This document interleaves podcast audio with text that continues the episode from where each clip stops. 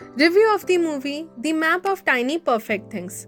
This is an Amazon original movie which was released on 12th Feb 2021. This movie is a science fiction movie purely based on fantasy. The movie is based on a concept where two people experience the same day again and again. The boy, Mark, played by Kyle Allen, is reliving the same day again and again to the point where he can time the things that happen around him to the seconds. In the time loop, he gets to know a girl who is also aware of the fact that is happening in the universe and, like him, is also aware of the time loop. Margaret, played by Kathryn Newton.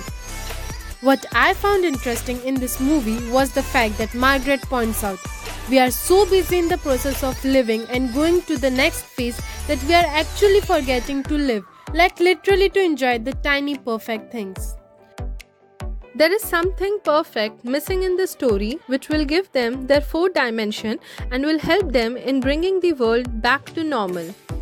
Great movie by Amazon with a very good message and story. This movie brought a concept which was a little untouched for us, like reliving the same day again and again.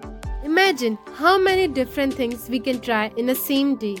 It's a 1 hour 39 minutes long movie but with a great message. Not dropping all the spoilers here, guys. Do see it and share your experience.